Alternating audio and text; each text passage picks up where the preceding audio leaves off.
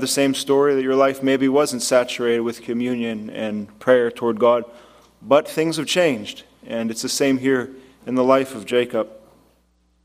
Dear Father, this morning, Lord, we come. Lord, we learn. We sit at your feet. Lord, we're told that there is only one way to heaven, and it is through your Son. We're told that there is no other way to climb those stairs. There is no way that we could ascend.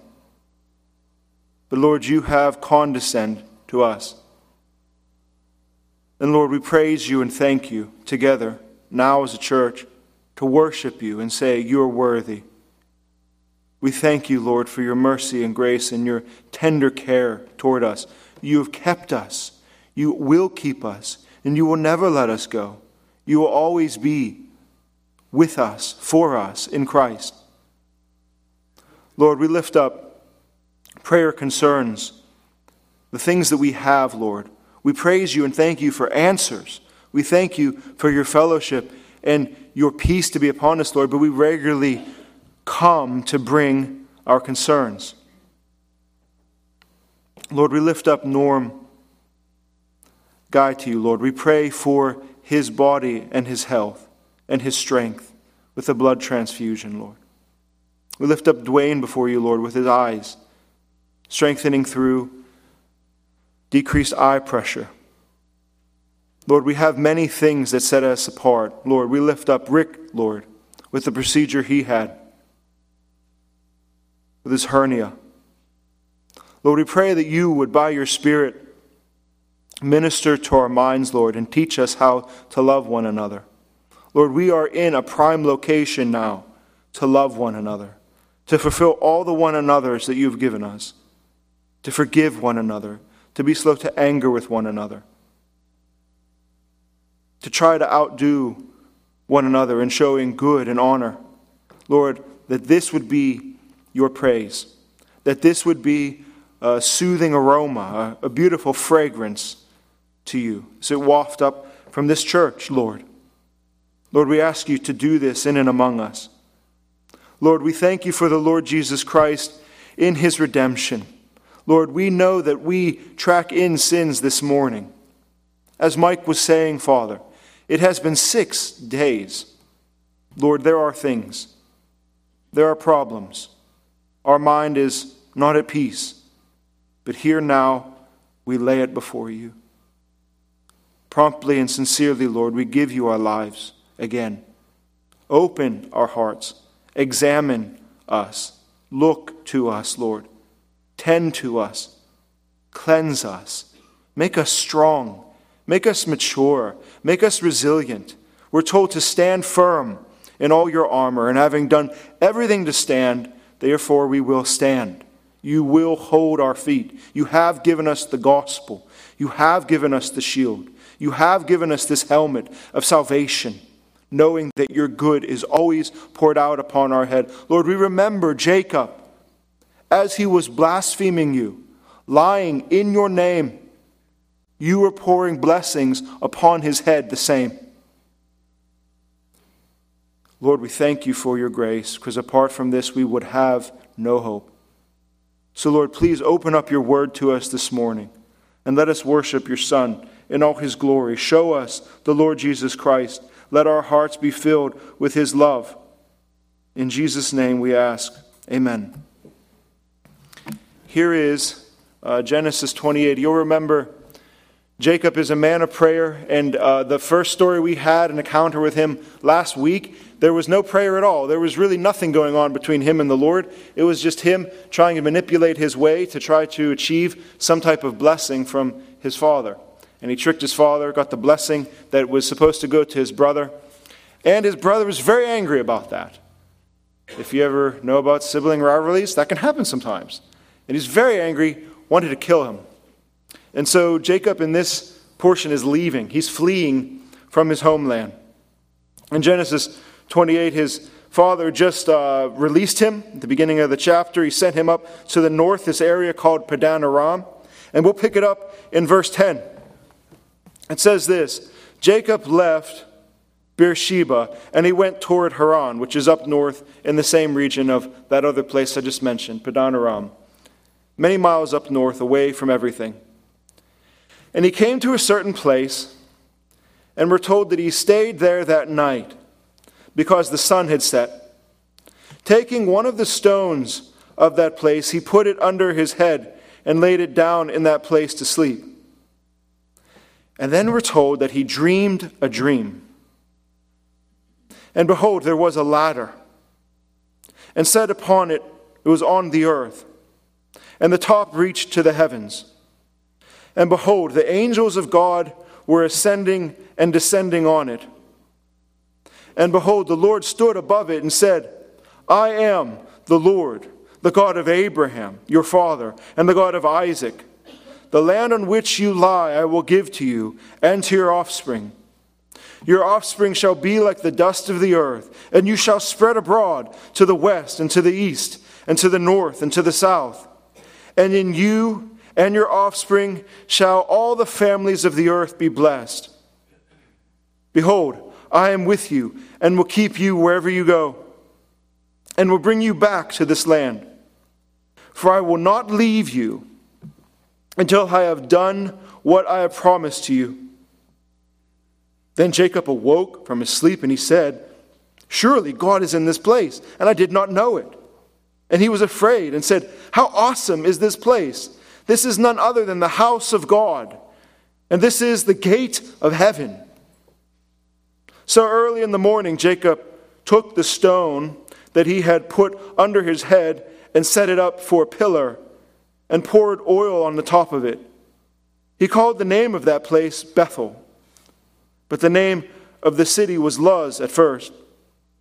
Then Jacob made a vow, saying, If God will be with me and will keep me in this way that I go, I will give and will give me bread to eat and clothing to wear, so that I come again to my father's house in peace.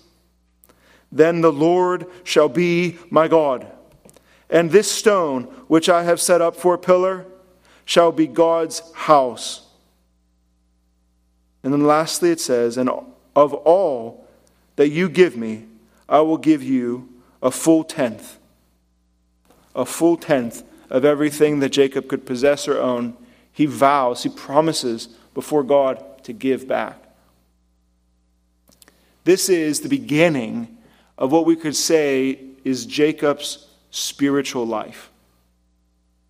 He grew up in a, you say, Christian home, that is, a home with promises of covenants from God. He knew something about what was promised to his grandfather Abraham. He knew something about what was promised to his father Isaac. And that's about it. And he knew it was a good thing, and he wanted it. So he had some type of faith about it. But he went about it, of course, just by manipulating and ruining his brother to try to get ahead, to try to get something. He wanted the prosperity gospel, he wanted it. He was willing to take it. But this is the first time in his life in which God touches him. This is the first time we're told in which God reveals himself as the living, true God of Israel that he is. And it was through a dream. We're told that the Lord stood above a stairway. Says here a ladder, but really should be the concept of actual stairs. He condescended to meet Jacob. He revealed himself to Jacob. Jacob is not seeking God here.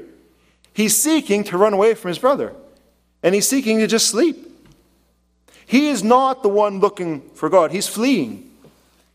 And he's out of his element. He's uncomfortable. For lack of so many words, Jacob was kind of like a mama's boy. And, and he is gone. His home, his mother is not there. He has no land. He has no inheritance. He has no home. And he has no pillow.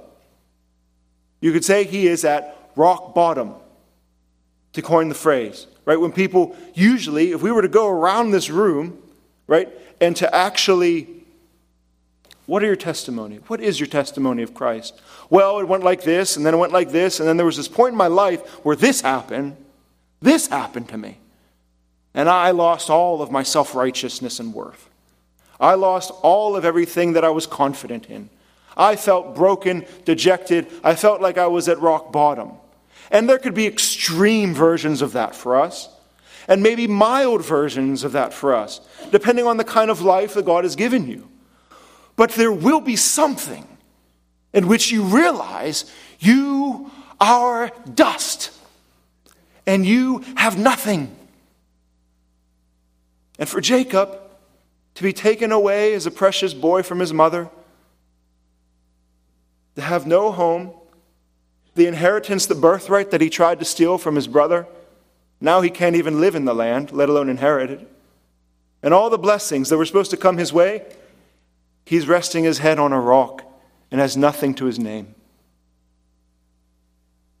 And you and I, if you know Christ, know this is the time when God says, let's spread the heavens a little bit.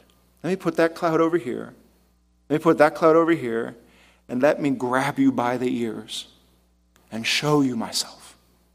Now that you have no more idols, now that you have nothing left. And you can be brought there without actually losing everything. Some of us, if God is going to deal with the more stubborn, will take it all away. And here he has found a very stubborn, manipulative man who does not want God or is seeking him. And that is the beauty of his love and salvation toward us. What is your testimony of experiencing God? There is a famous psychologist who's almost the father of modern psychology named William James. He wrote a book at the beginning of the 20th century called A Variety of Religious Experiences. He surveyed, it's an amazing book. Um, I was, I don't know, with Heather somewhere in Barnes and Noble, and we had time, and I picked it up and read a few pages, and I was like, wow, I really need to read that book, and I haven't yet. But I can remember enough to use it as a sermon illustration there is, like the few pages I read, it still remembered. It was years ago when I picked it up. He surveyed all of these religious experiences um, throughout the world at the beginning, 100 years from now, over 100 years ago. And of course, people have done much more of this. But he was the first to really look at it. And he said, Here's the deal I'm interested as, as a Harvard psychologist, why does everyone seem to have these religious experiences? How do I make sense of this?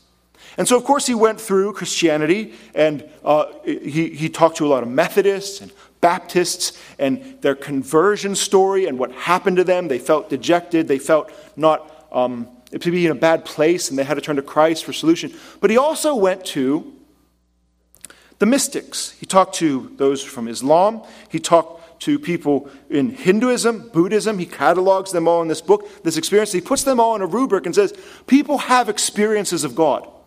Okay, that's a fact. That doesn't help much, though, he says, because all of experience is, is an experience.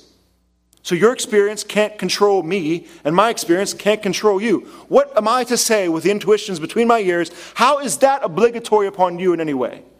So testimony is interesting, it's valuable, it, uniquely valuable personally, but it doesn't go much more past that. But the one thing I remember reading which I, I, have a habit of when there's nothing going on, I end up reading something and get, get disconnected from the present situation. So Heather would like found me and she was like, hey, stop reading, we're leaving. And that's usually how conversations usually go. Um, finally, but I did get enough to read this, and he said something remarkable. He said, psychological realities are realities. And you're like, well, yeah, kind of. Right? What's so about?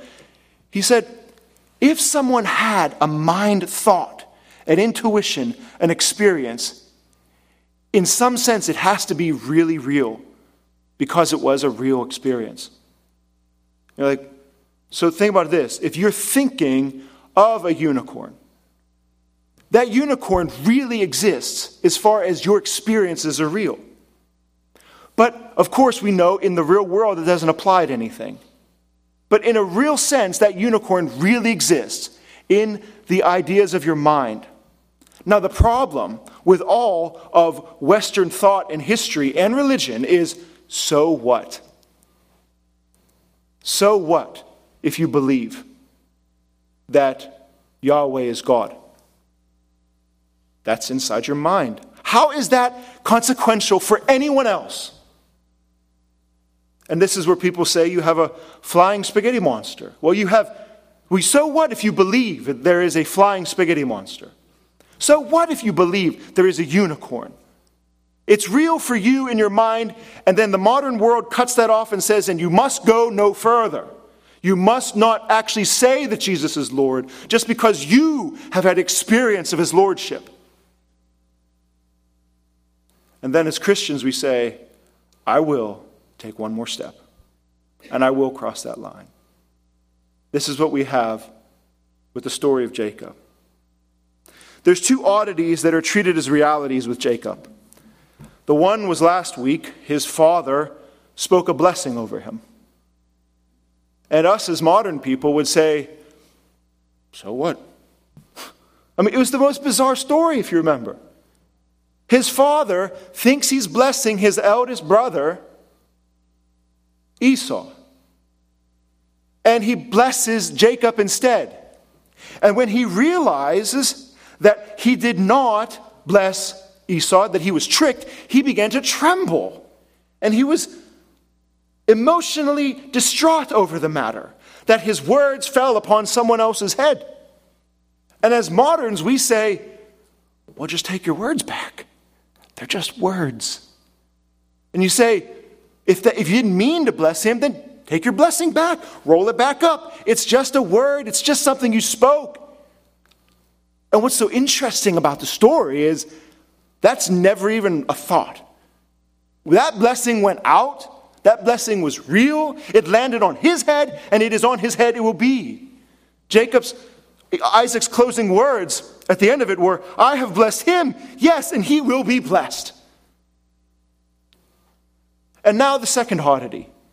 If it wasn't some blessing spoken by a man on his deathbed, now we have Jacob having a dream. But the odd thing about all of this is it's just a dream, right? I mean, if we all were to raise our hands and say, Yes, a dream, I try not to base my life off dreams very often. Can you imagine? Right? Dreams. Eh, Not every dream is a theophany. Not every dream is God breaking in to your reality. Most dreams are me just trying to run away from somebody.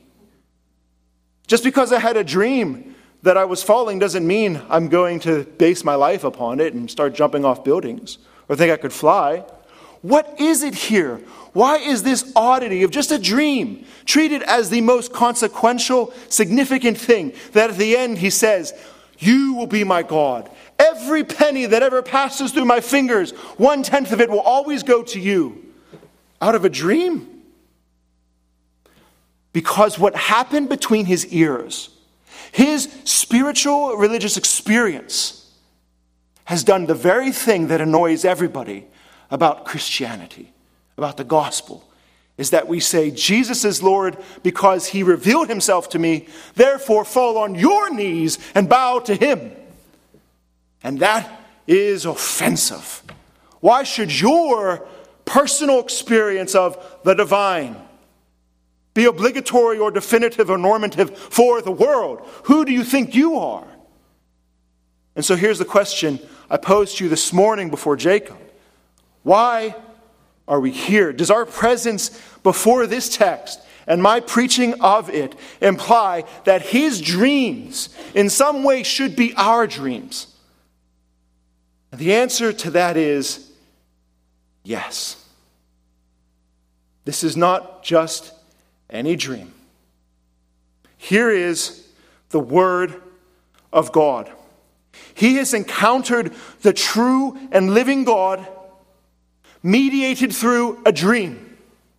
Perhaps God has revealed himself to you mediated through a sermon, mediated through a friend sitting at a coffee bar, mediated through a song, mediated through a movie.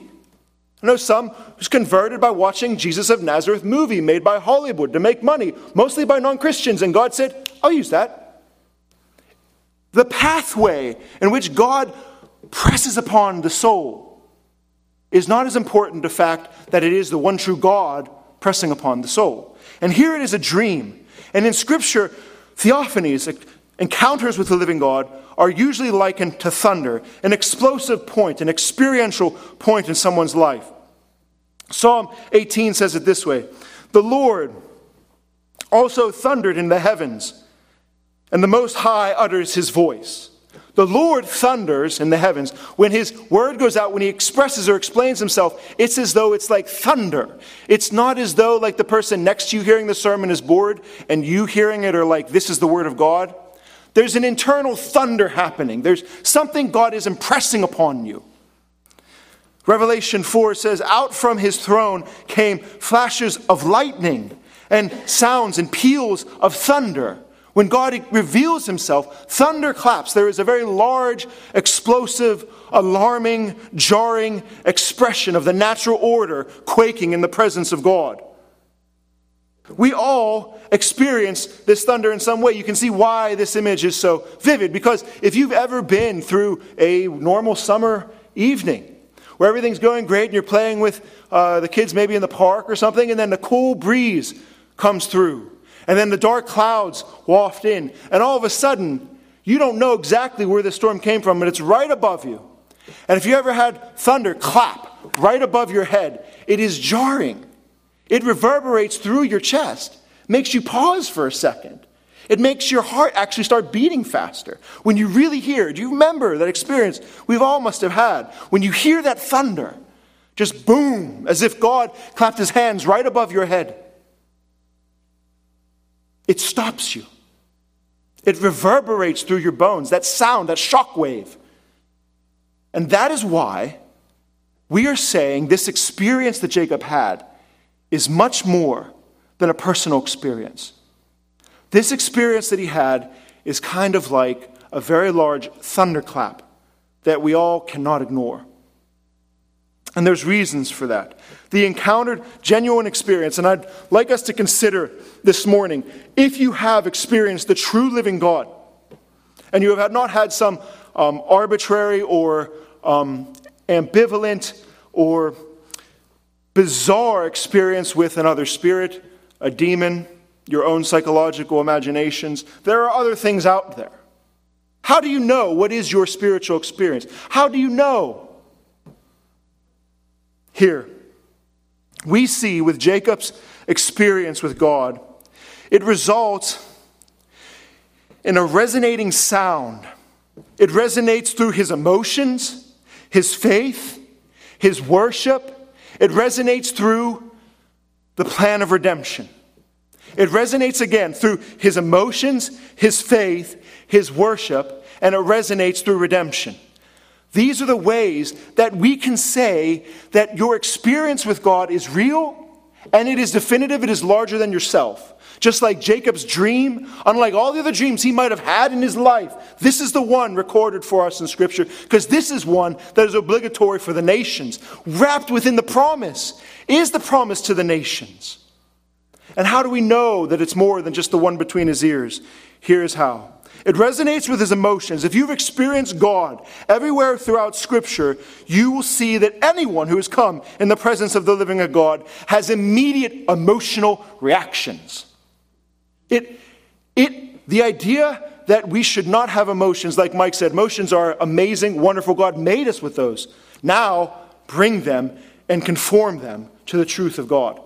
But you must have them. It is impossible to be in the presence of a living God and not be emotional. If you are here on a Sunday morning, if we are worshiping together and we are not emotionally invested in what we are doing, dare we say God even isn't among us? Corinthians 14, Paul's word was when an unbeliever comes into your assembly and you're worshiping, he will fall on his face and say, Surely God is among you. There will be an emotional reality of God's presence. And here with Jacob, exactly on par. It says that he was afraid. He was afraid of God yet also not petrified fear, intriguing fear. He is afraid like a thunder. He's afraid like a storm, where you have to stop and look at the thing and not want to run away so quick before you have to run away because it's a big storm.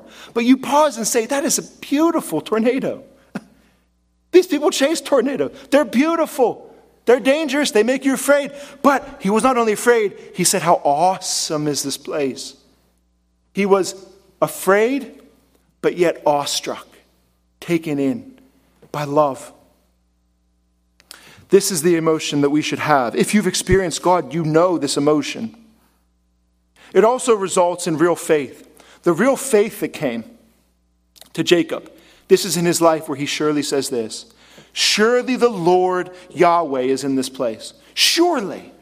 There's something of a spiritual experience which God opens the heavens, and then you have this resolution to say, Jesus Christ is God. I know this. I believe this to the bottom of my bones. Surely, full conviction. Faith is formed in him that way because God exposed himself to him and faith followed. And what followed with his faith is immediately keeping a vow. He puts a vow out before the Lord almost immediately. If God, he says, will keep me, he will give me bread to eat, clothing to wear, and returns me back to this land that I should have. If he does these things, in his faith he makes a pure confession and says, The Lord, Yahweh, shall be my God. And many have tried to say that, well, this vow, why is Jacob trying to manipulate God in some way or try to be self serving or self seeking? He's always making these vows about his good, his food, his health, his land. No, no, no. He's vowing exactly on the lines of the promises that were given. He is vowing or making a covenant, making a pact, making an agreement with God based on the terms offered to him. He really believes this is true. Therefore, because God offered him life, land, and a lineage right there in the dream. He wakes up from the dream and says, Lord, if you will give me and sustain my life, if you will give me back this land, if you will give me this lineage that goes to the north, south, east, and the west, then therefore you will be my God, for you are true. He is testing God. And you're allowed to test God.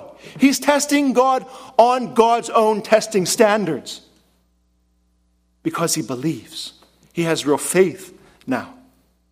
This is the same thing for you and I in the gospel.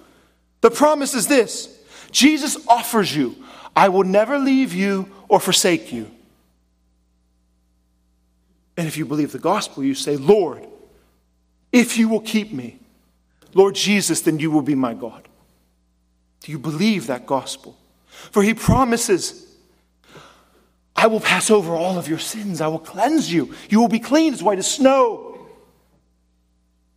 And if you believe that, then you say, Lord, if you will cleanse me, Lord Jesus, then you will be my God. And he offers you complete righteousness. I will declare you just and holy and good, and I will exalt you and clothe you in white robes and honor. And if you believe that gospel that he offers you, then you say, Lord, if you will give me these robes, then Lord Jesus, you will be my God. I will serve you. This is true faith. This is the gospel that was given to us. His real experience of God results, lastly, in resulting in real worship. Notice how, when he had this encounter with the living God, what it did to his life immediately. He pledged allegiance, the Lord shall be my God. He understands we must serve a God.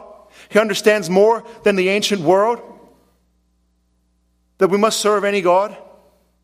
For the reality is, many of us don't think we have to serve a God. In the secular age, we have to serve a God. We serve the God of scientism or hedonism or something, but you have to serve a God. And here is Jacob saying, The Lord will be my God. And it results in real worship. He wakes up immediately and he takes that stone that was underneath his head and he takes it and props it up in a vertical fashion as a pillar, which is the beginning of a whole cult of worship, an object to start worship. The result of that encounter with God produced real worship. It resonates. Now, if you have experienced the true living God, you will never stop worshiping Him. It, it, he changes you down to your soul, and the next day you wake up, just as with Jacob, you cannot not think about the Lord Jesus. You will know Him. He will not let you go. He said He will keep you, He will hold your mind. Monday, Tuesday, Wednesday, year one, two, and three, He will not let you go, and you will end up worshiping Him. You will end up having your knees bow before Him. That's how you know your religious experience, your spiritual encounter was of Yahweh. You encountered the real God. That's the reality in which it plays out. And it's the same for Jacob. And he says this it results in real worship, so much so that he brings in the tithe. He says, All that you give me, I will give one tenth. Real worship. That is, worship acknowledging that everything he has has been given to him by God, and one tenth is given out as a representation of that part. That he would say, It is all to you. We would say, well, the tithe was a thing that came with the law of Moses in the Old Covenant, in the Old Testament. And we're New Testament. But the reality is, Jacob isn't even in the law of Moses. Moses isn't even alive yet. He's giving out this money, he's giving out his treasures, he's giving it out to build the kingdom of God, which is real worship. Worship builds things, worship invests value. The kingdom of God does not run on cotton candy. He took a stone and he vowed to the Lord, I will make this stone a palace. I will make this stone the house of God. Well, it takes more than one stone to make a temple. It takes more than one stone to make a palace. So, right after he takes that stone and lifts it up, one tenth of all my wealth will go to you, to building this kingdom for you, to building worship for you. David said, I would not worship the Lord if it didn't cost me anything. It has to cost me something. That's real worship, ascribing actual worthyship, value to God. And that transformed Jacob immediately in one dream. A man who was always conniving to get ahead, to beat his brother, to get more land and wealth and property. He encounters the living God, and one tenth of it goes away out of pleasure and joy and delight because he knows the real God. This is a real experience of Yahweh. His fingers have opened up, and he's letting go of his idols. And it's ascribing worth and honor and riches and praise to the glory of Jesus yet to come. This resonates in all these ways. If you resonate with this experience and the attenuating results, then I dare say you've met God. You know Yahweh, the one of old. And the last one of it all is this resonating with redemption. God introduces himself to Jacob in a unique way. He says this He says, I am the Lord. I am the God of Abraham and Isaac. That is, there's a plan, a story of redemption that this dream, this experience matches. This is not just one random experience. Abraham's experience is that God promised him land, name, blessing, and family. And in this dream, God promised Jacob land, name, blessing, and family. Abraham in Genesis 13 was in the exact place that Jacob laid his head in Bethel. And while at Bethel, God told him to go to a high place on top of a high mountain and look everywhere he could see. And God promised him and said, Everywhere you can see to the north, the south, the east, and the west will be yours. Two generations later, he takes up Jacob right there at Bethel. And he promises them Everything here, your descendants forever will spread to the north, the south, the east, and the west. See, the reason we as Christians say, I have encountered the living God, therefore you must bow your knees, is because our encounter is not within ourselves. Our encounter resonates with the whole redemptive plan of God, which is objective, which is historical, which is authenticated, falsified, or verified based on a whole lineage of experiences and promises that could be wrong. But they're not wrong. All these vows that Jacob made could have not happened. He set the stone as a stone of remembrance to say, If, Lord, you bring me back to the stone that I poured oil on, that's sitting up tall and um, like a pillar so I can see it when I come back, I will remember the stone. I will come back to this place. Lord, if you do not bring me back to this anointed stone, then you are not God. You are a liar. Your promises aren't true.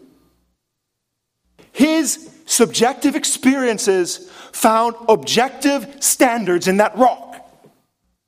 And that's the danger of the gospel, because we are not claiming to have one experience of God between our ears. We are claiming that the God of Israel lives, And he has been working a plan of redemption that has resonated and reverberated through the centuries. And it is objective as the rock that he placed that Jacob did come back to that rock. The promises did hold true. There was a temple. There was Abraham, Isaac, Jacob, Moses, Joshua, David, Solomon, Ezra. In fact, it's this thing us Christians like to call the scriptures.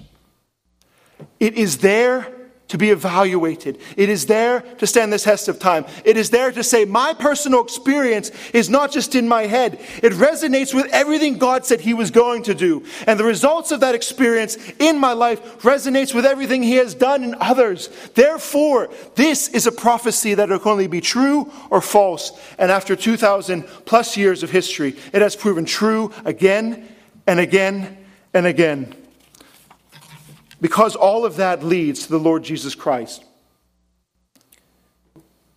Finally, we never even talked about the dream, and we close with that. The dream. The dream. That dream should be ours. This dream is for you. A stairway to heaven. A stairway. The bottom of that stairway is a rock. The place where it's located is Bethel, which means house of God. Who was going up the stairs? Jacob? No man could go up those stairs. There were angels clothed in righteousness. They can go up those stairs. No man was going up those stairs.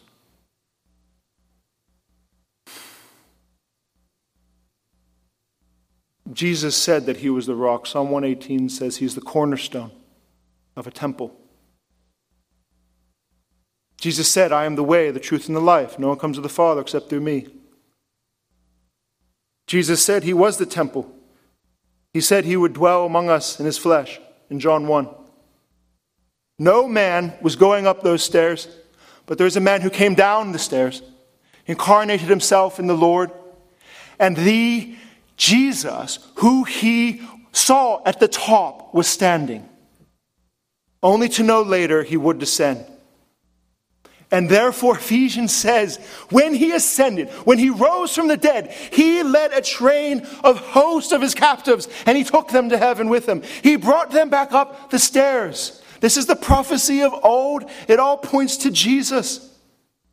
It's all about Jesus. It's all about Jesus.